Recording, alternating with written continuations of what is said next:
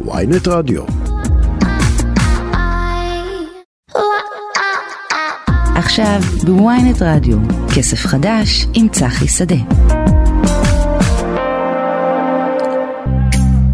שלום לכם, אה, אתם שוב איתנו בכסף חדש, התוכנית הכלכלית של ויינט רדיו, שבה אנחנו מדברים על כל מה שמשפיע או יכול להשפיע על הכיס של כולנו.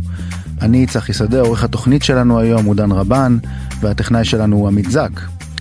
אה, ומה יש לנו היום? נתכונן לנתוני מדד המחירים לצרכן ומדד מחירי הדירות שיפורסמו בעוד כשעתיים, וישפיעו על החלטת הריבית הבאה של בנק ישראל בשבוע הבא.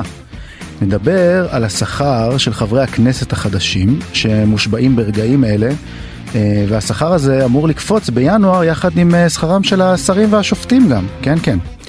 ננסה להבין מה המשמעות של אה, הפיטורים באוסם ובשטראוס לגבי שאר הענף, וגם נמשיך להתכונן למונדיאל שמתחיל בשבוע הבא, והפעם נדבר על משחקי ההימורים בין חברים שמתלווים אליו. אבל לפני כל אלה, הבוקר נרצחו שלושה בני אדם באריאל על ידי מחבל פלסטיני בן 18, שגם החזיק בהיתר עבודה לעבוד בישראל. מה ששוב העלה את הנושא הנפיץ והרגיש של העסקת פלסטינים על ידי חברות ישראליות ובישראל בכלל, דבר שהפוטנציאל הוא יכול וצריך לשפר את היחסים אה, אה, פה במדינה הזאתי, אבל אה, מקרים נוראים כמו זה שקרה היום, אה, לפעמים לוקח את הדברים אחורה. אה, גיא חצרוני, מנכ"ל עמותת לשכת המסחר הישראלית פלסטינית, שלום לך. שלום וברכה. שלום, טוב, אה, באמת זה יום קשה אה, ודי נוראי. ואנחנו רוצים לדבר באמת על, על הנושא, קודם כל אני אציג אותך, אתה איש הייטק, עוסק מאז 2008 בהייטק הפלסטיני, נכון? נכון, כן. אה, אז, אז באמת לפני שננסה להבין איך, איך אירוע כזה באמת משפיע על העסקה של פלסטינים על ידי חברות ישראליות, אה, מה בעצם העמותה הזאת שאתה נמצא בה עושה, אתה יכול להסביר לנו? כן, לשכת המסחר הישראלית פלסטינית קיימת מאז 2008 והיא הוקמה על מנת לקדם את המסחר ואת השיתוף פעולה הכלכלי בין הצד הפלסטיני לצד הישראלי. יש לשכות מסחר דו-לאומיות רבות בישראל, אה, הישראלית פלסטינית היא אחת מהן. Mm-hmm. ברוב הלשכות האלה יש גם לשכה אחות בצד השני, למשל ישראל ספרד וספרד ישראל, אני חושב. Mm-hmm. לגבי הפלסטינית זה אה, צד אחד, יש לנו את הצד הישראלי, מפני שהפלסטינאים לא מקימים כזאת לשכה, כי זה נגד הדעה הרווחת בפוליטיקה הפלסטינית, שהיא נגד שלום כלכלי. Mm-hmm. אז אנחנו מנסים למלות את, ה, את החסר גם, גם בצד השני, אבל בעיקרון אנחנו עוזרים לתעשייה הישראלית ליצור את הקשרים ולייצר עסקים עם התעשייה הפלסטינית. אוקיי, okay, ובאמת אז, אז אירוע כזה, אני מניח יכול קצת, ל, ל, בוא נגיד, להשפיע לרעה על מה שאתם מנסים לעשות. על הרצון של חברות ישראליות אה, להמשיך ולהעסיק פלסטינים, או שאולי אני טועה. אז כן, כמובן שלאירוע כזה, לאירוע מצער כזה ונורא כזה, יש השפעה אה, על דעת הקהל, וגם אנשים מתחילים לחשוב פעם שנייה האם זה כדאי או לא כדאי. אבל בואו נראה קצת אה, נתונים. ראשית, בישראל עובדים מעל 100 אלף פלסטינאים. יום יום נכנסים לעבודה. אם למשל לא יעבדו בבניין או שיהיה סגר, אז הבנייה בישראל די נעצרת. זאת אומרת, הכלכלה הישראלית צריכה את, ה, את העובדים הפלסטינים, אה, והכלכלה הפלסטינית, או הפלסטינים נגיד, mm-hmm. צריכים את זה מפני שזה הכנסה וזה שכר. עכשיו, זה משהו שהוא אה, לטובת, לטובת כולם, מפני שברגע שפלסטינים אה, עובדים ויש להם שכר אה, אה, מכובד, והמצב הכלכלי שלהם יותר טוב, יש להם יותר מה להפסיד ופחות עניין בלעסוק בטרור. ובדרך כלל באמת אה, גם, גם הטרור שהיה היום, אה, מדובר על עובד אה, בחברה, זאת אומרת, זה, זה לא, לא עם משכורת גבוהה, כן. לא בהייטק למשל, ואני גם לא יודע פרטים, לא עליו ולא, על, ולא מאיפה הוא בא ומה הרקע שלו, אבל בהחלט אנחנו יודעים, וזה, וזה נתון ידוע בכל העולם, שככל שהמצב הכלכלי טוב יותר, אז בדרך כלל יש שקט פוליטי כזה או אחר, וזה נכון גם פה. לכן זה אינטרס חשוב מאוד של שני הצדדים, ומדינת ישראל גם מאוד מאוד מעוניינת לשחרר באמת קצת את סיר הלחץ הפלסטיני הכלכלי. עכשיו, תאמר לי, באמת בשנים האחרונות יש אה, גידול בחברות שמעסיקות פלסטינים? גם, הרי אנחנו יודעים שגם, תכף באמת נתייחס ספציפית להייטק, אבל uh, יש גידול בחברות שכן רוצות להעסיק פלסטינים וזה uh, קורה? קודם כל זה קורה, מגדילים את המכסות כל הזמן. נכון. חברות, אם אנחנו רוצים רגע לדבר באמת על חברות הייטק, אז חברות הייטק מגלות יותר ויותר עניין, מפני שאני מניח שרוב המאזינים יודעים שההייטק, בהייטק קיים מחסור מאוד מאוד גדול של עובדים. מדובר על כ-20, מחסור בכ-20 אלף אנשי מקצוע בהייטק. Mm-hmm. ישראל, או, או החברות בישראל מחפשות כל מיני אפיקים למצוא, למצוא עובדים, וה, והעובדים מהרשות הפלסטינית הם קרובים, יש הרבה מאוד יתרונות למה, למה לקחת אותם.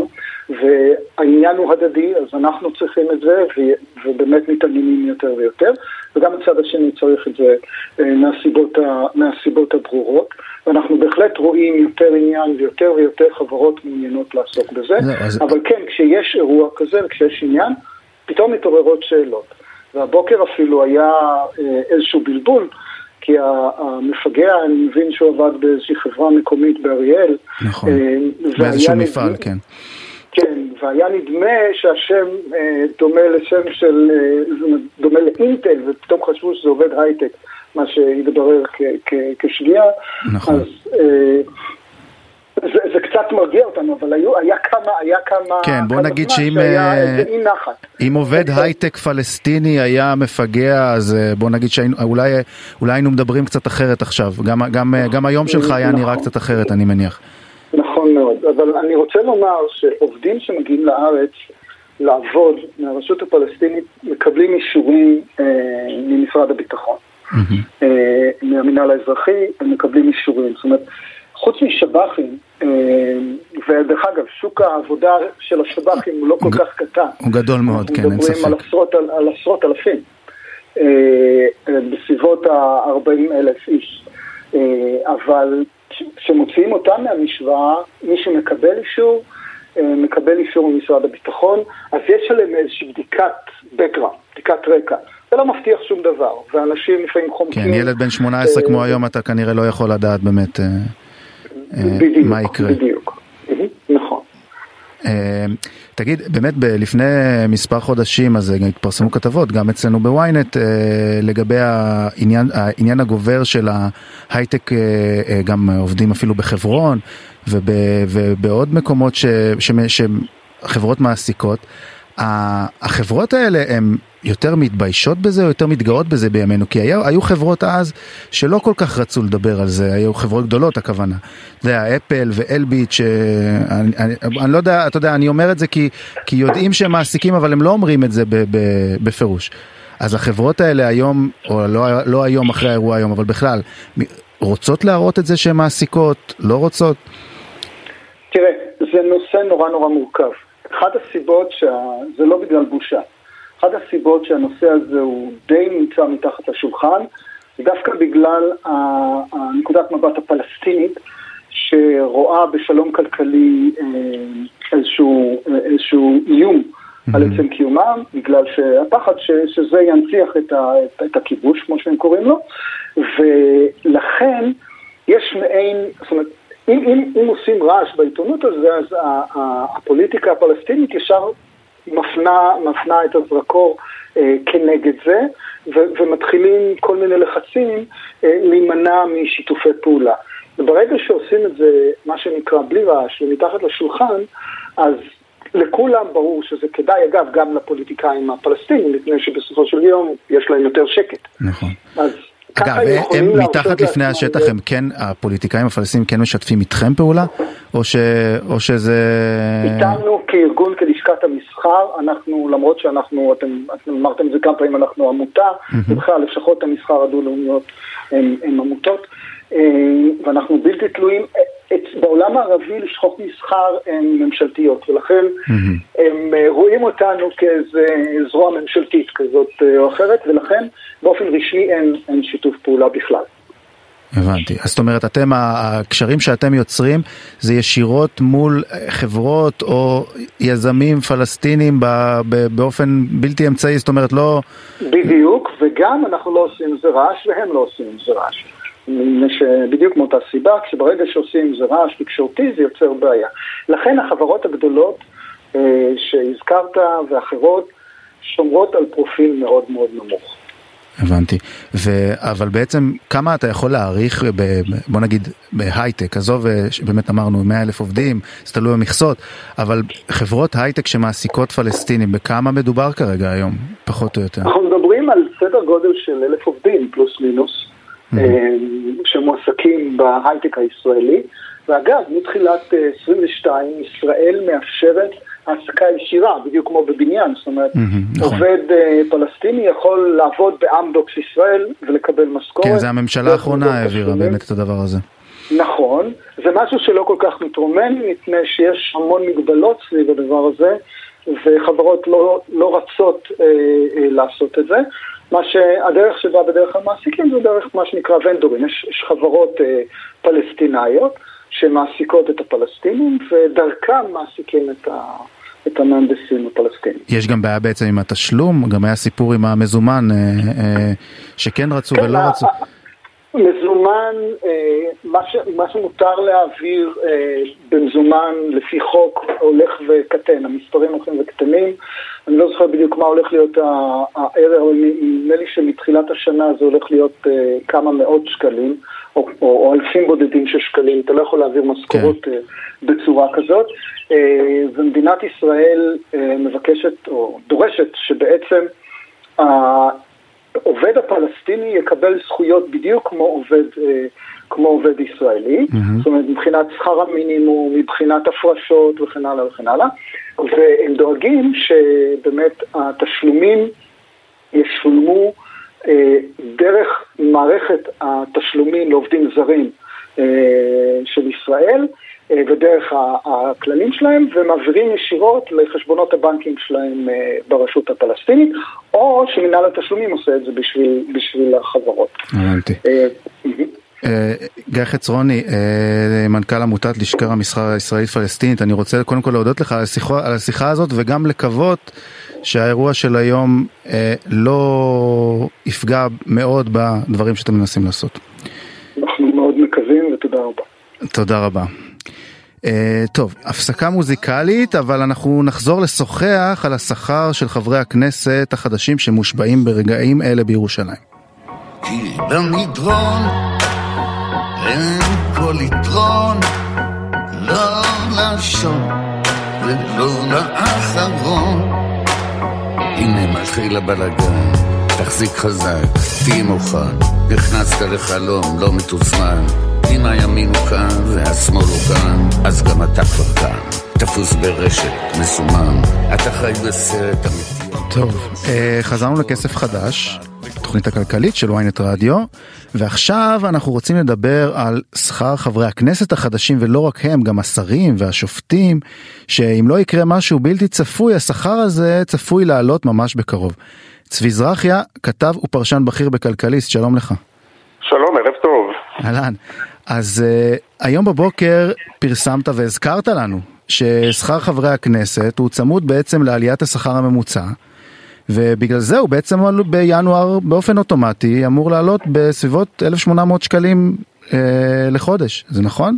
נכון, קודם כל צריך לומר ששכר חברי הכנסת ונבחרי הציבור צמוד לשכר הממוצע במשק והוא הוקפא ב-2020 בעטייה של הקורונה. חברי mm-hmm. הכנסת פתאום אה, התבשרו שהם הולכים לקבל 1,500 אה, שקלים בערך ונבהלו מהביקורת הציבורית, היינו בין מערכות הבחירות השלישית, אני חושב, לפני הרביעית. נכון. ואז הם אה, אה, החליטו להקפיא את השכר הממוצע עד לסוף שנת 2022, והשכר שלהם הוקפא.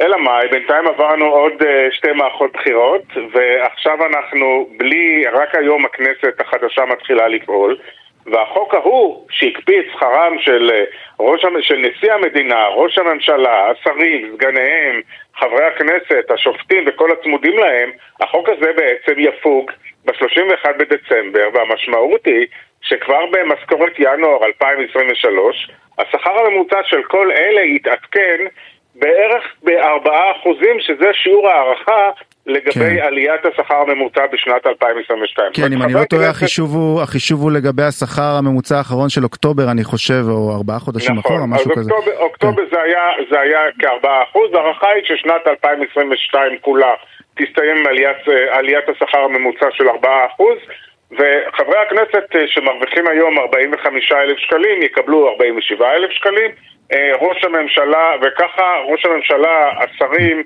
כל אחד יקבלו בין 2,000 עד 2,000, 2,000 שקל תוספת השרים, 2,250 אה, ראש הממשלה ויו"ר האופוזיציה ו-2,500 שקלים תוספת נשיא המדינה. אלא אם כן, כן. אה, אחד מחברי הכנסת יגיש הצעת חוק שגם תזכה לרוב להקפיא את השכר הממוצע במשק, או להקפיא את שכר הבכירים. או לשנות את בינתיים- ההצמדה באיזושהי צורה. באמת, אני זוכר שלפני, אני חושב שב-2018, השכר של החברי כנסת עוד היה- עוד היה צמוד למדד. הם עשו איזה שינוי, הם עשו איזה שינוי שהוא יהיה צמוד לשכר. השכר של השרים, ראש של הס- הממשלה כן, של השרים, והשרים, נכון. משה גפני שהיה יושב ראש ועדת נכון. הכספים בינואר 2018, קידם מהלך להחזיר את הצמדת שכרם של ראש הממשלה והשרים מהמדד לשכר הממוצע במשק כי בתחילת שנות האלפיים, ואני זוכר כי סיקרתי את זה בכנסת, מהמם. בעצם אה, בייגה שוחט שהיה שר האוצר הביא להחלטה ששכרם של ראש הממשלה והשרים יוצמד למדד שעולה פחות מהשכר הממוצע במשק, אבל חברי הכנסת והשופטים סירבו להצמיד את שכרם לשכר הממוצע. ב-2018 גפני אמר אי אפשר לקפח את השרים ואת ראש הממשלה, הצמידו גם אותם אה, אה, לשכר הממוצע. אני לא רואה עכשיו אפשרות שחברי הכנסת אה, או השרים יסכימו לחזור להצמדה למדד, כן, למרות שהמדד. השנה דווקא זה נכון. יכול להיות לטובתם. נכון, אה, למרות שהמדד עולה 4% הערכה בשנה, אבל יש כן. להם את השכר הממוצע, שבדרך כלל עולה יותר אה, מעליית המדד, אני לא רואה את זה מתרחש. אגב, ו- הביקורת, הביקורת גם הייתה שלמה בעצם להצמיד לשכר הממוצע ולא החציוני? כי בעצם אם אנחנו רוצים להשוות למה שקורה באמת במשק, אז, אה, אז יותר נכון להשווה לשכר החציוני ולא לממוצע שהוא עולה באמת בצורה כזאת אה, זה. אבל הביקורת הזאת היא לא ממש עזרה ולא ממש הזיזה כנראה למי שקבע את החוק אז אני מניח. נכון, צריך לומר, גם לגבי הכנסת החדשה, יש קואליציה מתגבשת של 64 חברי כנסת ועוד אופוזיציה מאוד גדולה, אבל יש אחדות מקיר לקיר כמעט בין כל סיעות הבית לכך שמדובר על תנאיהם של חברי הכנסת ועל מימון המפלגות יש תמיכה, יש רוב מכל קצוות הבית, גם אם יש כאלה שמתנגדים או עושים אה, אה, פרצוף של מתנגדים, בסופו של דבר הם אה, גם כן מקבלים את התוספת הזו, מקסימום הם יכולים לתרום אותה. כן, עכשיו, בעצם גם הסיום של ההקפאה הזאת גם מסיים את ההקפאה של השכר, שכר המינימום, שהוא גם אמור להתעדכן לפי זה, זאת אומרת, אה, אם הם גם יקפיאו... קצבאות הביטוח כן. הלאומי וגם קצבאות הביטוח הלאומי שצמודות לשכר הממוצע במשק, יש פה תוספת אה, גבוהה מאוד לתקציב המדינה. כזכור, אין לנו תקציב מדינה מאושר החל מינואר 2023 כי הממשלה היוצאת לא הספיקה לאשר תקציב בממשלה ובכנסת, לכן יצטרכו למצוא פתרון אה, גם לעניין הזה. טוב, אני, תראה, אני, אתה אומר בדיוק אה, את, את הדברים האלה ואני אנצל גם את הניסיון שלך וזה שאתה איתנו לדבר קצת גם על, על, על מי יהיה שר אוצר. אני בטוח שלא בטוח ש, שאנחנו כולנו עוד אה, יודעים, אבל אתה יודע, בדיוק כמו שאמרת עכשיו, העניין של התקציב לשנה הבאה, אם נניח שר האוצר יהיה אריה דרעי, שיכול להתמנות גם בשבוע הבא, האם זה, זה יעניין אותו כל כך שהתקציב, שכמה זה יעלה להעלות את, את השכר של כולם שצמוד, אם להמשיך להקפיא, אני לא יודע. אה, ובאמת, מה, מה באמת המצב כרגע היום לפי מה שאתה יודע לגבי הסיכויים של המועמדים? קודם כל, עצם העובדה שבנימין נתניהו לא מציג היום ממשלה כפי שהוא תכנן מראש, הוא גם לא יציג אותה השבוע, זה מראה שיש אה, משבר במשא ומתן הקואליציוני, והמשבר נובע בגלל אה, דרישתו של בצלאל סמוטריץ' לקבל את אחד מהתיקים ביטחון או אוצר, ודרישתו של אריה דרעי לקבל את תיק האוצר, דרעי סירב להצעתו של נתניהו לקבל את uh, תיק הביטחון, ובגלל זה הכל תקוע, ובצלאל סמוטריץ' שכינס את ישיבת סיעת הציונות הדתית לפני כשעתיים, והוא אמר להם לא ניתן להסתדרות ולגורמי השמאל להכתיב את המדיניות הכלכלית ומי יהיו השרים וגם את המינויים. ופה הוא בעצם מתכוון לארנון בר דוד, יושב ראש ההסתדרות, שטלפן לנתניהו והביע התנגדות לכך שסמוטריץ', שהבטיח לפרק את המונופולים ולהילחם בוועדי העובדים, בר דוד הביע התנגדות, הזהיר מפני מינויו של סמוטריץ' לתפקיד. האמריקאים הזהירו אף הם מפני מינויו של סמוטריץ' לשר ביטחון, ואז בעצם הוא מתבצר בעמדותיו או אוצר או ביטחון. אריה דרעי דורש את תיק האוצר, הוא לא רוצה את תיק הביטחון. אריה דרעי בכלל היה מעדיף את תיק הפנים, לחלוש על הרשויות המקומיות, אבל נתניהו ביקש ממנו לקבל את תיק האוצר, אה, הוא התאהב בזה במידה מסוימת. זהו, אבל... זה נראה ככה באמת, כי גם היום התראיינה אשתו אה, יפה דרעי ואמרה בדיוק ממש אמירות מאוד ברורות, שאריה דרעי הולך למשרד האוצר ובזה זה נגמר. ושהוא לא מוכן לקבל את תיק הביטחון, כן. אבל בוא נאמר ככה, כשאריה דרעי יהיה במשרד האוצר, הוא יצטרך להקצות לא רק את המיליארד שקל לתלושי מזון לנזקקים, אלא ליישם את כל המדיניות החברתית שלו. נראה מאיפה יש לו כסף uh, לעשות את זה, האם הוא מתכוון לפרוץ את התקציב, להגדיל את הגירעון, uh, מה לעשות עם uh, כל הדברים האלה. זה בהחלט uh, לא פשוט עבורו. קודם כשהוא ישב בממשלה או ישב באופוזיציה, אז קל היה לו לדרוש את כל הדרישות האלה. הוא רצה להקים. הוא רוצה עוד להקים איזה רשות לאומית, אז איך הוא יעשה את כל זה? אגב, שאלה באמת, מה, איך... יהיו היחסים שלו עם אה, פקידי האוצר לגבי המדיניות, הוא ירצה אולי מדיניות אה, אה, חלוקה גבוהה של, אה, של קצבאות. כן, אם זה יקרה יהיה שמח באוצר, אני בטוח, ב, ב, בשנים הקרובות. נכון אה... מאוד, וגם אה, תעלה השאלה בעצם מה תהיה עמדתו לגבי ההצעה של נתניהו, אנחנו יודעים שלא נתניהו אלא ליברמן שהוא רצה לקצץ בסבסוד למעונות, ה, למעונות החרדים באמצעות מיצוי כושר השתכרות דרעי התנגד לזה, עכשיו כשר האוצר הוא, הוא ייאלץ, לי, הוא מן הסתם יתנגד לעניין הזה בניגוד uh, לעמדת הפקידים וגם לגבי חוק הגיוס, שבעצם גם באוצר וגם במשרד הביטחון רצו לשלב את האברכים, תלמידי הישיבות, בשוק העבודה ובצה"ל. Mm-hmm. תראה, לא בקיצור, הש, השאלות הן רבות, אבל השכר, השכר בינתיים יעלה, זה מה שאנחנו יודעים לפי מה ש... השכר בינתיים יעלה, אה, אלא אם כן יחליטו עוד פעם להקפיא את כל השכר הממוצע במשק, ובגלל העלות התקציבית הגדולה של הצמדת הקצבאות, אבל בהחלט יש לזה השלכות אה, מאוד מאוד מרחיקות לכת. צבי זרחיה, אה, כתב ופרשן פרשן בכיר בכלכליסט, אני מודה לך מאוד על השיחה הזאת. תודה רבה. תודה.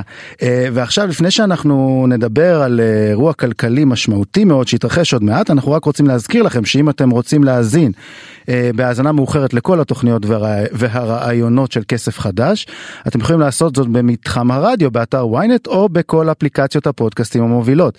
אתם מחפשים כסף חדש בשורת החיפוש ויכולים להאזין לנו בכל מקום ובכל מכשיר. ואם אתם מאזינים לנו כפודקאסט, אל תשכחו לדרג וללחוץ עוקב על מנת לקבל עדכון לכל תוכנית חדשה שעולה. זהו. דודי רזניק, אסטרטג ריביות בבנק לאומי, שלום לך. שלום, צהריים טובים. אהלן, טוב, אז עוד שעתיים אנחנו צפויים לקבל את הנתונים מהלשכה המרכזית לסטטיסטיקה ולשמוע בכמה עלה אה, מדד המחירים לצרכן בחודש אוקטובר, שנתון שתכף נדבר שהוא יכול להיות מאוד משמעותי גם להחלטות הבאות של בנק ישראל. מה ההערכות לגבי מה שנשמע בעוד שעתיים?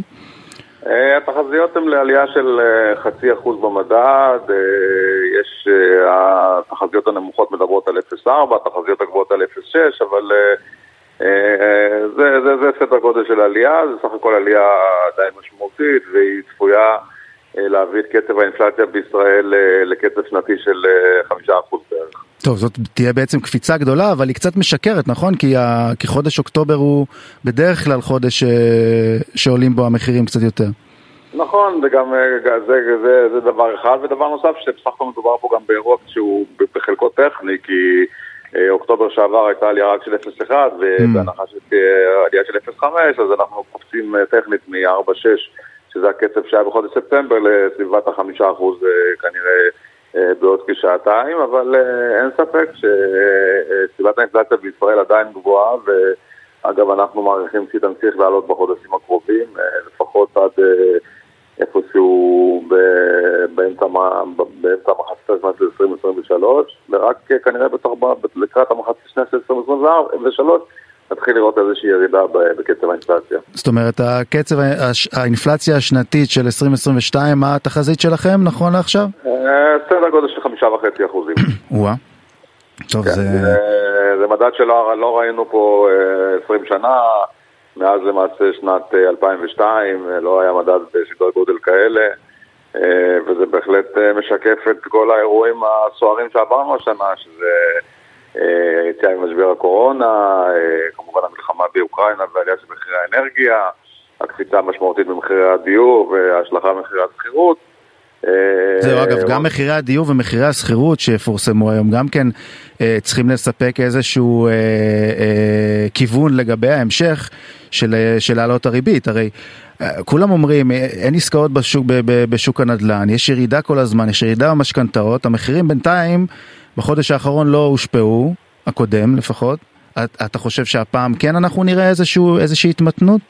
אז, זה באמת נקודה מאוד מעניינת, כי... Uh... אנחנו מקבלים יותר ויותר אינדיקטורים שאכן שוק הנדל"ן אה, מאט ואולי אפילו מאט בצורה די דרמטית, ירידה מאוד חזקה בעסקאות, ירידה חדה בפתיחת משכנתאות וכמו שאתה אמרת ובצדק, לא, עד עכשיו לא ראינו איזה שהם השלכות על ירידת מחירים אז אה, אני חושב שבנק ישראל בראש ובראשונה אה, מסתכל ולראות מה, איזה נתון יצא עכשיו מבחינת מחירי הדיור אה, מחירי הדיור לא, לא נכללים במדד, אבל עדיין כן. הם כמובן משפיעים בצורה עקיפה על מחירי השכירות, ושהם אה, מהווים רבע מהמדד. לכן אה, אני חושב שבמידה ולא נראה איזושהי התמתנות במחירי הדיור, אני חושב שזה בהחלט יהיה סימן לא טוב לבנק ישראל.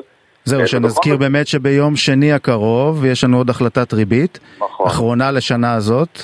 נכון. אה, שבעצם מה הציפיות, זה, זה באמת תלוי בנתונים שנראה היום אני מניח גם. אה, אני חושב שלמעט נתונים חריגים מאוד למעלה או למטה, אני מניח שבנק ישראל אה, יעלה את הריבית בחצי אחוז נוסף, חצי אחוז נוסף בשבוע הבא ביום שני ויביא את הריבית למעשה לרמה של שלוש ורבע אחוז, ריבית בנק ישראל. כן.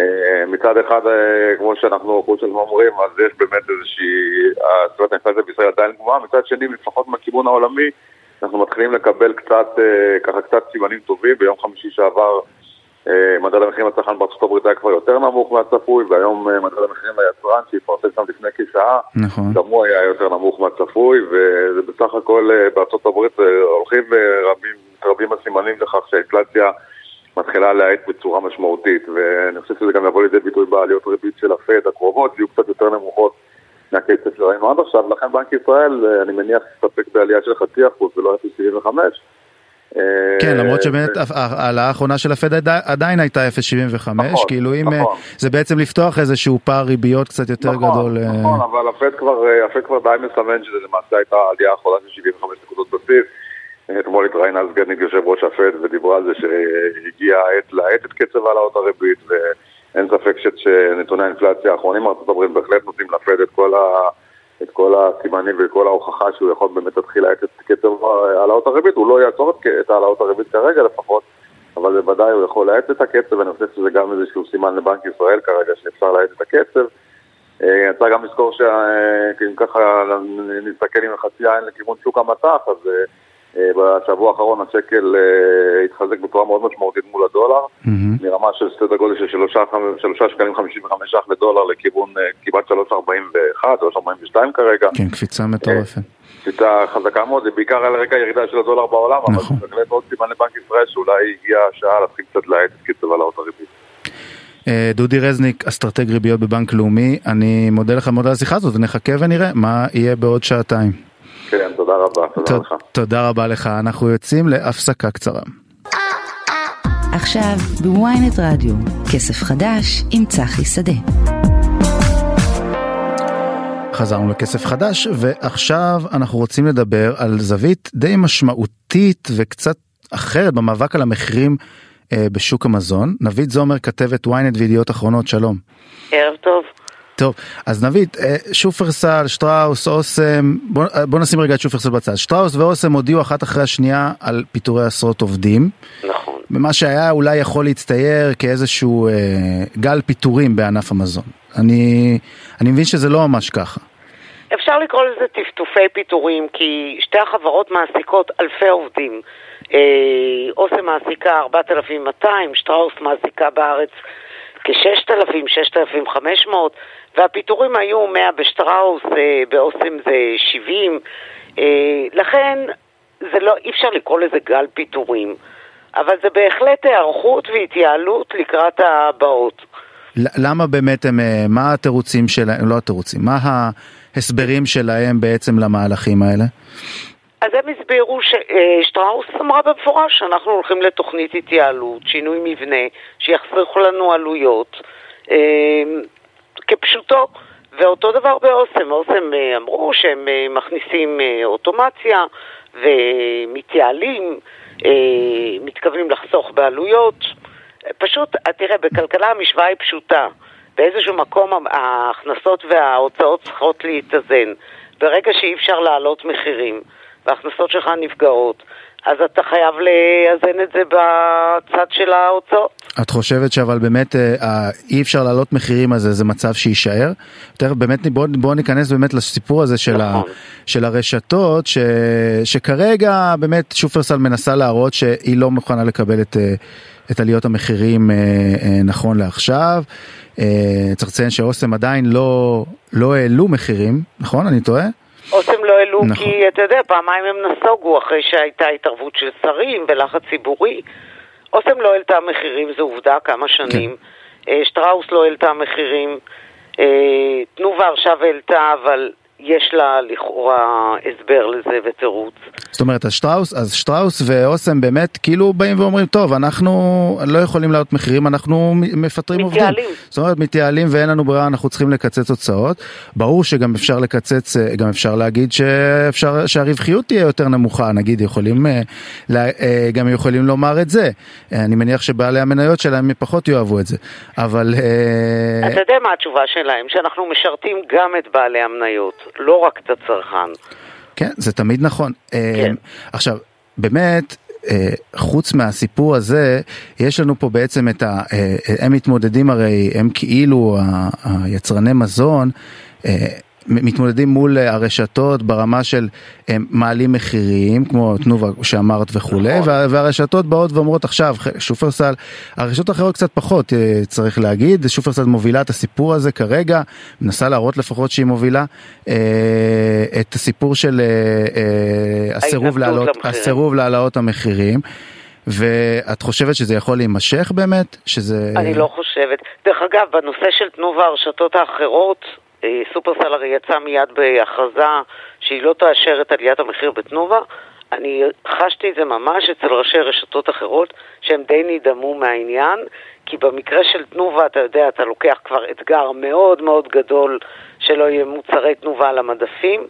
מה עוד שתנובה, אי אפשר להתכחש לזה שעלות אה, החלב הגולמי, זה חומר הגלם שלה, עלה מאז 2019 ב-49 אגורות וב-20 וכמה אחוזים, בו בזמן שהיא לא העלתה מחירים. אז היה פה, אה, בסך הכל חלב גולמי זה חלק עיקרי במוצרי החלב. עכשיו ת, תגידי, ב, אבל בתעשיית המזון, חוץ אה, מן הסתם, רואים את אוסם ושטראוס, חברות אחרות, אנחנו צפויים לראות עוד פיטורים נוספים? אני אה, בטוחה בכלל... שזה, אה, אני בטוחה וגם אמרנו את זה ב... ברעיון הקודם, אה, זה לא, זה לא נשאר רק בשטראוס, וב, אה, בשטראוס ובשאר החברות. זה חייב לחלחל לכולם, גם כי אתה יודע זה מידבק, וגם כי זה נכון. אתה לא יודע מה צופה העתיד, יש כרגע אי ודאות נורא גדולה. ההנחה היא שאנחנו לא בטוח נישאר בנתוני האינפלציה האלה, וכל ההכבדות האלה על הציבור יורידו בסופו של דבר את הצריכה. אז אתה חייב להתכונן מראש לירידה בביקושים, פשוט uh, מאוד. נכון. עכשיו, אני, אני רוצה באמת לחזור שוב לנושא של הרשתות, כי כמו שכתבת היום, uh, ובכלל, uh, צ, צריך לזכור גם שהיושבי ראש של והמנכ"לים של החברות האלה, בייחוד בשופרסל, רק לפני, מתי זה היה? חודשיים? שאושרה שם, שם חבילת אה, הטבות נחמדה מאוד ליושב ראש אה, של שופרסל, שאולי הם יכולים להחליט, אוקיי, אנחנו אה, עכשיו מרוויחים פחות כי אנחנו מוכרים פחות או, או לא מוכנים להעלות מחירים, אז אולי אנחנו קצת נקצץ בתנאים שלנו. את חושבת שזה ריאלי או שאני סתם... צחי, יש לזה תשובה פשוטה, זה לא יקרה. פשוט מאוד. אתה רואה את זה בכל החברות. אה, בכל החברות הגדולות, אנחנו רואים בציבוריות במיוחד, כי אנחנו יודעים את תנאי השכר. יש נתק מוחלט בין השכר של הבכירים לבין מה שקורה בשטח. זאת אומרת, המחאה הצרכנית על עליות מחירים היא לא מתמקדת בדבר הזה, כי אנחנו, אני חושב, ב, ב, בחודשים האחרונים, כל הזמן אומרים, אוקיי, אנחנו נהיה עם הרשתות שלא יעלו, שלא יסכימו להעלאות המחירים של היצרניות הרש, הרשעות, ו, ו, וזה לא בדיוק ככה. תראה, אה, אני לא חושבת, בוא, בוא נתחיל קודם בשאלה הקודמת שלך, אני לא חושבת שזה מצב, מצב, המלחמה הזאת בין הרשתות לספקים לא יכולה להימשך לעד. בסופו של דבר הרשתות צריכות שהמדפים יהיו מלאים, הצרכן גם רוצה את זה, וגם היצרנים צריכות למכור באיזשהו מקום, והמדף הגדול שלהם הוא בסופר.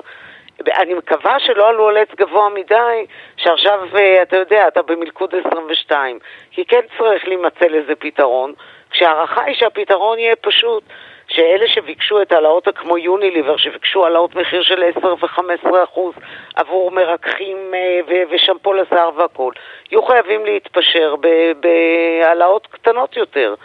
אבל אין ספק שחייבים למצוא לזה פתרון. זה גם, גם בכלכלה לא יכול להיות מצב כזה שלא יהיה העלאות מחירים בכלל בסביבה של אינפלציה, ושבעולם, יוניליבר בעולם, לפי פרסומים שאני כן. ראיתי, העלתה מחירים בכ-20 אחוז. אז באיזשהו מקום צריך להתכנס ולמצוא לנושא הזה פתרון, וגם הצרכן צריך להבין, אי אפשר לעולם ועד לא להעלות מחירים. אנחנו גם דורשים העלאות שכר, נכון? אה, אז באותו מידה. את, חושב. את חושבת אגב שהעובדים האלה שבעצם אה, פוטרו בחברות, זה תהיה להם בעיה למצוא בתעשייה הזאת עכשיו עבודה? הרי כאילו אנחנו באים ואומרים אוקיי, אה, אנחנו לא רוצים גם שיפוטרו אנשים, אה, לא רק נכון. שאנחנו לא רוצים שהמחירים יעלו, השאלה אם, זאת, אם זה באמת המשוואה שאו להעלות מחירים או לפטר עובדים, שזה, אני לא בטוח שזה בדיוק שיש פה סכום אפס במשוואה תראה, הזאת. תראה, הפיטורי עובדים זה רק חלק מה... סך התייעלות שבאה להוריד הוצאות. Mm. hmm כשסופרסל בא ואומר זה יחסוך לי 250 מיליון שקל, זה לא רק מפיטורי 100 אה, או 120 עובדים, הם עושים עוד הרבה מאוד צעדים. אבל כן, במצב קיצון יהיה פיטורים. במצב קיצון הפחד הוא שהטפטופי פיטורים יהפכו לגלי פיטורים. Mm-hmm. אתה רואה את זה כרגע בהייטק, נכון? נכון? אנחנו רואים בפייסבוק בן לילה 11 אלף איש, או 13 אחוז כן, מכוח נכון, האדם. כן, כן. זה המון. זה המון.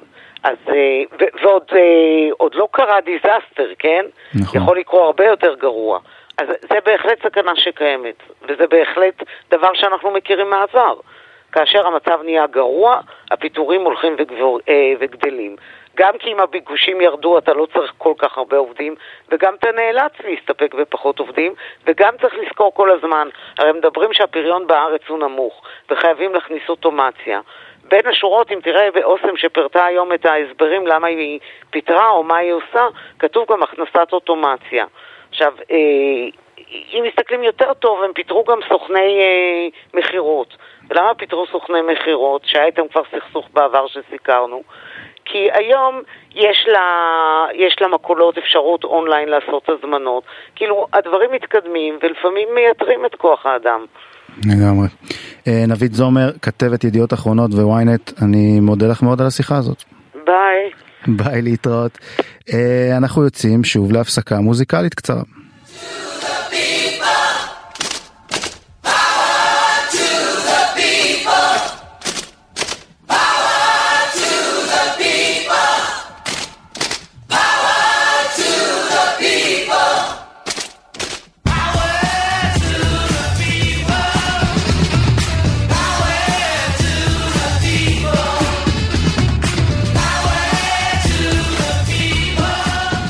טוב, אז אנחנו שוב בכסף חדש, ועכשיו אנחנו רוצים להמשיך ולהתכונן למונדיאל, שמתחיל שבוע הבא. אחרי שדיברנו השבוע על מה המעסיקים צריכים לעשות עם העובדים בזמן השידורים, ואיך הדבר הזה משפיע על ההכנסות של המסעדות והברים שמקרינים את המשחקים, אנחנו רוצים לדבר הפעם על משהו אחר קצת, שכבר אין מונדיאל בלעדיו אבל הוא כבר, כבר לא קיים גם אה, אה, וזה ההימורים בין החברים על התוצאות כמובן ומה שלא קיים אז תכף אני אסביר אה, ואני אגיד שלום קודם כל אבל לבן אשת שלום לך.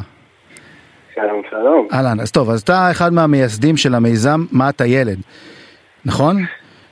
זיכרונו לברכה. זהו, בדיוק, זה מה שאמר- זה מה אבל שהתכוון- זה מה שהתכוונתי להגיד בפתיח, שאת הדבר הזה שלכם כבר אין יותר. את ההימורים בין חברים עוד יש בהחלט.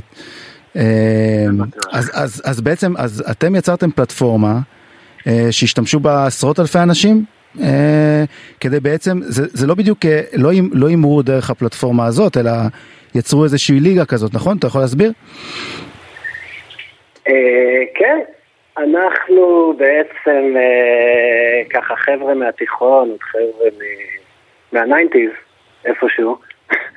אה, התחלנו עוד בתקופה ההיא ככה לשחק בינינו, מה שכולם, עם טבלאות ומסמכים ואקסלים, איזשהו משחק כזה בין חברים, ועם התפתחות הטכנולוגיה גם אה, ככה שדרגנו את עצמנו קצת לאיזשהו אתר אינטרנט שאחד החברים בנה, המכונה ג'ינג'י.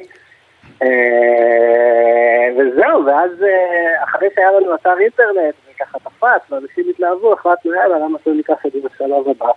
בעצם בנינו איזושהי אפליקציית אונליין, אז היה עוד אתר אינטרנט בעצם, עוד לא היה אפליקציות, לא היה נו. כן, דרך אגב, אתה יודע, הסתכלתי על האתר הזה היום, אתה יודע מה יש בכתובת הזאת? אני מניח שאתה יודע. כן, כן, זה...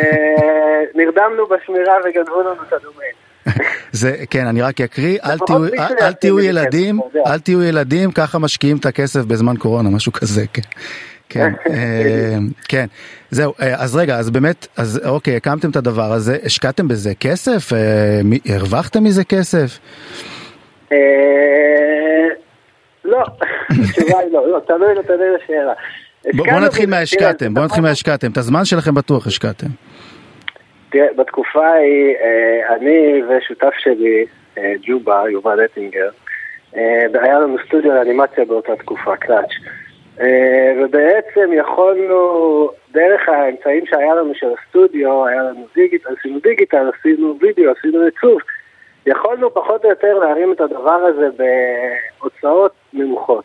מהמם. בוא נגיד ככה, לא ידענו למה אנחנו נכנסים, אם היינו מבינים את כמות העבודה וכמות המיילים וכמות המשתמשים שהתבכיינו לנו עם בעיות ועניינים ולטפל בכל אחד, כנראה שהיינו מבינים שיש פה בעיה עסקית. אבל אה, ולא, הי- ולא הייתה לזה אבל היתכנות ללהפוך את זה למשהו עם פרסומות שאפשר להרוויח ממנו כסף, אולי אם יש כל כך כל כך הרבה משתמשים? תראה, בגדול בשיא הגענו ל-80 אלף משתמשים, אז בתכלס, בטוח שיש אנשים שהיו יכולים לעשות מזה הרבה יותר כסף. אה, אבל הבעיה העיקרית בפורמט הזה, וזה מה שהבנו בדרך, זה ש- שיש לך טורניר פעם בחודש. פעם בארבע, סליחה, פעם בארבע שנים, של חודש פעם בארבע שנים, כן. בדיוק. והטכנולוגיה משתנה, והאנשים, ואתה כל החיים, אתה יודע, וזה לא שאנחנו עובדים בזה. כן. אז אה, זה בעייתי, זה נחמד ותחביב, זה כיף לחבר'ה, ומה שיפה זה שהיום המון אנשים, אה, או המון חברות הרבה יותר גדולות והרבה יותר מוכשרות מאיתנו, אה, אפשר להגיד העתיקו אותנו, אני חושב, כי כשאני מסתכל על ה... כשאני מסתכל על דברים, על ה... יש היום כל מיני חברות הימורים. כן, תראה, הייתם יכולים באמת לעשות את זה מתחרים. סוג של פנטזי שהוא לא יהיה רק במונדיאל וביורו, לא?